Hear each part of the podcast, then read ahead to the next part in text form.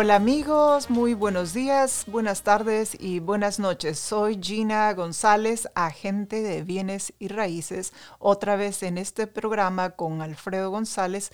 Y aquí estaremos eh, respondiendo algunas preguntas que escogimos el día de hoy. Estoy en la compañía de Alfredo González, que también está a cargo de la parte técnica de este grupo Perfecto Homes, una empresa a su servicio. Así es, buenos días, buenas tardes, buenas noches, estamos aquí. Mi nombre es Alfredo, estamos aquí, somos el equipo de Perfecto Homes y en este podcast justamente les damos información sobre qué hacer en la compra de una casa, qué preguntas hacer, qué educación necesita y todo lo demás. Así que bienvenidos al programa. Hoy día estoy acá con Gina y vamos a hablar de un tema que, que es muy simple en general porque hay un, camino que hay que seguir a poder comprar una casa. Entonces, Gina, ¿cuáles son esos pasos que tienen que tomar las personas cuando están comenzando este, este camino? Así es, estamos aquí amigos para responder a sus dudas, sus preguntas. Muchos de, muchos de los compradores o personas que van a adquirir una casa por primera vez dicen, ¿qué es lo que hago primero para conseguir o comprar una casa? Exactamente, hay pasos a seguir, como en todo tipo de transacción, en todo tipo de proceso, hay pasos que debemos seguir. Lo primero es informarse. Segundo es acudir a informarse acerca de este proceso donde un agente de bienes y raíces o donde un banco o un loan officer, una persona especializada en préstamos. Estas dos personas eh, le van a ayudar a tomar la segunda decisión o paso. Primero es la calificación, la precalificación o la preaprobación del préstamo. Esto se determina de acuerdo a eh, alguna documentación que usted va a tener que proveer. Por ejemplo, va a tener que informar al banco cuánto gana, si está trabajando full time, em, si tiene buen crédito, tiene que presentar algunos documentos que prueben que está declarando impuestos, cuánto gana mensual a la quincena, eh, cuál es su número de seguro social, etcétera. Así es, entonces es muy importante resaltar ¿no? que una persona se tiene que preparar primero para el préstamo y no solo ir de frente a buscar una casa. Entonces, después de eso, ¿cuál es el siguiente? El segundo eh, paso perdón, es la preaprobación. El banco o la persona con la que está trabajando, que representa al banco, le dará una carta de preaprobación diciendo, usted, amigo, ah, sea cual fuera su nombre, está preaprobado para esta cantidad de préstamo de acuerdo a los documentos que he verificado de sus ingresos.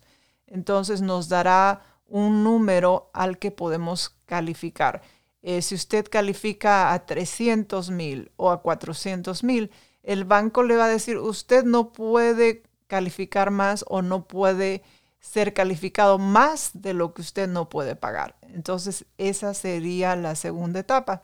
La tercera etapa es cuando ya podemos trabajar con el agente de bienes y raíces o el realtor, quien en base a esta información que nos va a dar el loan officer o el banco en la información de precalificación, podrá ir a buscar la casa a la que nosotros podemos calificar, a la que podemos comprar en base a esta precalificación. Si usted está calificado para un préstamo de 300 mil, el realtor empezará su búsqueda en base a esta información. Usted además indicará al realtor o agente de bienes y raíces dónde quiere vivir, cuántas recámaras quiere tener en su casa, cuántos baños, eh, todas las características y los deseos que tiene usted para conseguir la casa de sus sueños. Muy bien, entonces el, primer paso es como aprender un poco, ¿no? Porque muchas personas no tienen una casa o están comprando una casa por la primera vez. Entonces, eh, generalizarse con todos los términos que hay, aprender de esos términos, después es encontrar eh, la, aprobación, preaprobación, ¿no? Y el tercero es encontrar un agente de bienes y raíces. Entonces, ¿qué, qué va después de eso? Eh, bueno, trabajar en equipo es muy importante. Escuchar al banco, escuchar a la gente de bienes y raíces.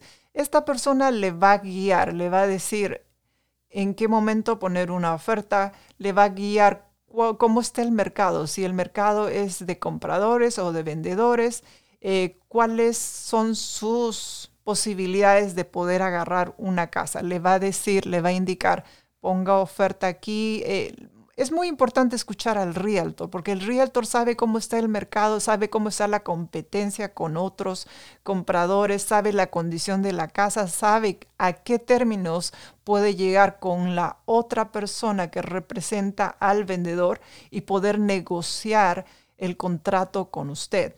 Una vez que usted encuentre una casa que le gusta, usted podrá coordinar con el realtor para decirle, oiga, yo quiero ponerle oferta a esta casa, ¿por cuánto le podemos poner? Entonces esta persona que es el realtor le ayudará a poner una oferta por escrito. Recuerde que todo se hace por escrito para presentársela al vendedor y al representante del vendedor, que es en, en este caso el agente de bienes y raíces que también representa al vendedor. Muy bien, entonces una persona también creo que es importante resaltar que una persona puede poner varias ofertas en diferentes casas, ¿no? Bueno, eh, de preferencia se pone una oferta a la vez, pero sabiendo cómo está la competencia en el mercado, a veces he visto que los agentes de bienes y raíces ponen una, dos, tres ofertas a la vez para ver dónde, dónde son aceptados. Ok, entonces todo un factor grande que, que es importante aquí es el mercado. ¿Cómo está el mercado? El mercado ahora está a favor de los vendedores, lo que significa que básicamente los vendedores son los que ponen las condiciones del mercado de acuerdo a la demanda que está viendo. Hay mucha demanda de compra de casas precisamente porque hay muchos compradores que quieren aprovechar de los intereses bajos. Entonces saben que tienen el sartén por el mango, se puede decir. Pero obviamente esto se determina con los factores de qué tan bueno está el precio de la casa, que si esa casa está bastante interesante, muy buena la ubicación, el, precio, etcétera, etcétera. Obviamente que usted no se va a lanzar a una casa que no le conviene, ¿no? Entonces, para esto está la negociación. Pero solo con una oferta, en ahí no acaba el camino a, comprar una casa, ¿no? Eh, no. ¿Qué, eh, viene siguiente después de, de dar una oferta? Si es que si es presentar una oferta no nos, no nos garantiza que el vendedor nos va a aceptar esa oferta. Claro. ¿no? Obviamente, si, si nos aceptan la oferta, entramos en contrato. En contrato ejecutado significa que entramos en escro y para eso se usa una compañía de título en la cual se determinará un plazo de cierre que puede ser de 30 días, 21 días, de acuerdo a las necesidades que tenga el comprador y al tipo de préstamo que se tenga, ¿no? Entonces, un promedio regular de cierre de escro es de 30 días.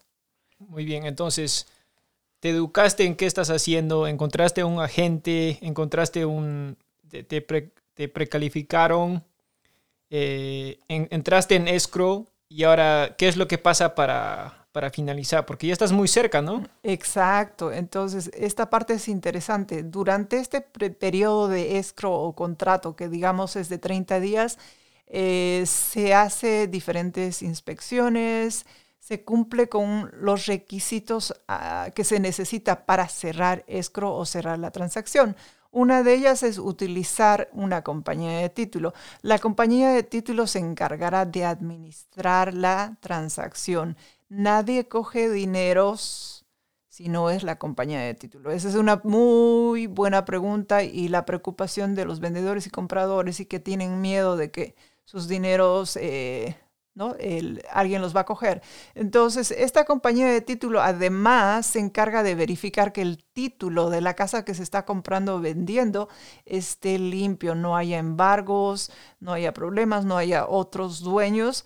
Em, también se van a ordenar inspecciones, inspección de casa, inspección de termitas, otro tipo de inspecciones que convenga de acuerdo al tipo de, eh, casa que se está comprando y también se ordenará la valorización de la casa. La valorización de la casa, eh, que en inglés le dicen el appraisal report, indicará cuál es el valor estimado de la casa de acuerdo a los comparables que se han vendido alrededor de la casa que se quiere comprar. En base a esta información, el banco eh, va a poder determinar cuánto será el monto del préstamo al que usted va a calificar finalmente. Y bueno, pues eh, se cierra generalmente el um, escrow en base al valor calculado por el appraisal o el valorizador. Pero como estamos en el mercado de, de vendedores, pues generalmente se está determinando mucho lo que el, el vendedor indica, ¿no? Pero este es un, es un punto de negociación, la valorización de la casa y es pues básicamente el, cierre de escro, ¿no? El cierre de escro se hace una vez cumpliendo todas esas etapas de inspecciones, valorizaciones, se hace con la presencia de un notario público especializado en la, eh, perdón, en la notarización de préstamos, un signing agent, quien pues hará que se firme el cierre eh, del comprador y del vendedor para que luego la compañía de título pueda cerrar escrow e inscribir la venta o compra a nombre sea, a nombre sea del comprador o del vendedor. De esta forma queda finalizada pues, eh, o finalizado el proceso de compra-venta. Y obviamente la compañía de título se va a encargar de colectar los fondos y, transferir los fondos de pago eh, de los dineros o del préstamo determinado de acuerdo al contrato. Ah, ya, muy interesante. Entonces, ¿para quién trabaja la compañía de escrow? La compañía de escrow trabaja para las dos partes. Es una parte, se puede decir, mm, neutral, ¿no? Que utilizamos tanto el comprador como el vendedor para eh, llegar a un acuerdo mutuo. Se encarga de registrar la transacción ya cerrada a nombre de la persona que está adquiriendo o vendiendo la propiedad. Entonces, cuando acabas con escrow, es decir, que ya finalizaste eh, la, transacción y acabó el, camino a comprar una casa. Exactamente. Y la última parte es nada más pues la parte simbólica donde tú recibes las llaves de la casa que estás comprando, ¿no? Esa es la forma como termina. Ya, chévere. Entonces, quizá en el, en el futuro podemos hacer un episodio de, de, tu historia favorita cuando una persona recibió sus llaves. Ah, claro que sí, eh, tengo diferentes anécdotas. Y bueno, para eh, seguir continuando con estos temas que le interesan y si quiere informarse más respecto a la compra y venta de una casa, amigos, diríjase a nuestra página web Perfecto Homes, que también se encuentra en Facebook, Instagram y, en este podcast, obviamente. Gracias por vuestra audiencia y que tengan un bonito día. Muchísimas gracias, gente, por estar aquí con nosotros. Asegúrense de visitar perfectohomes.com, donde pueden aprender más sobre Lisbán, sobre Gina y también pueden aprender sobre otras propiedades que tenemos internacionalmente. Este es el show de Perfecto Homes Podcast. Muchísimas gracias por estar con, nosotros aquí hoy día y nos vemos muy pronto. Hasta pronto, amigos. Y, nos vemos hasta, hasta la próxima.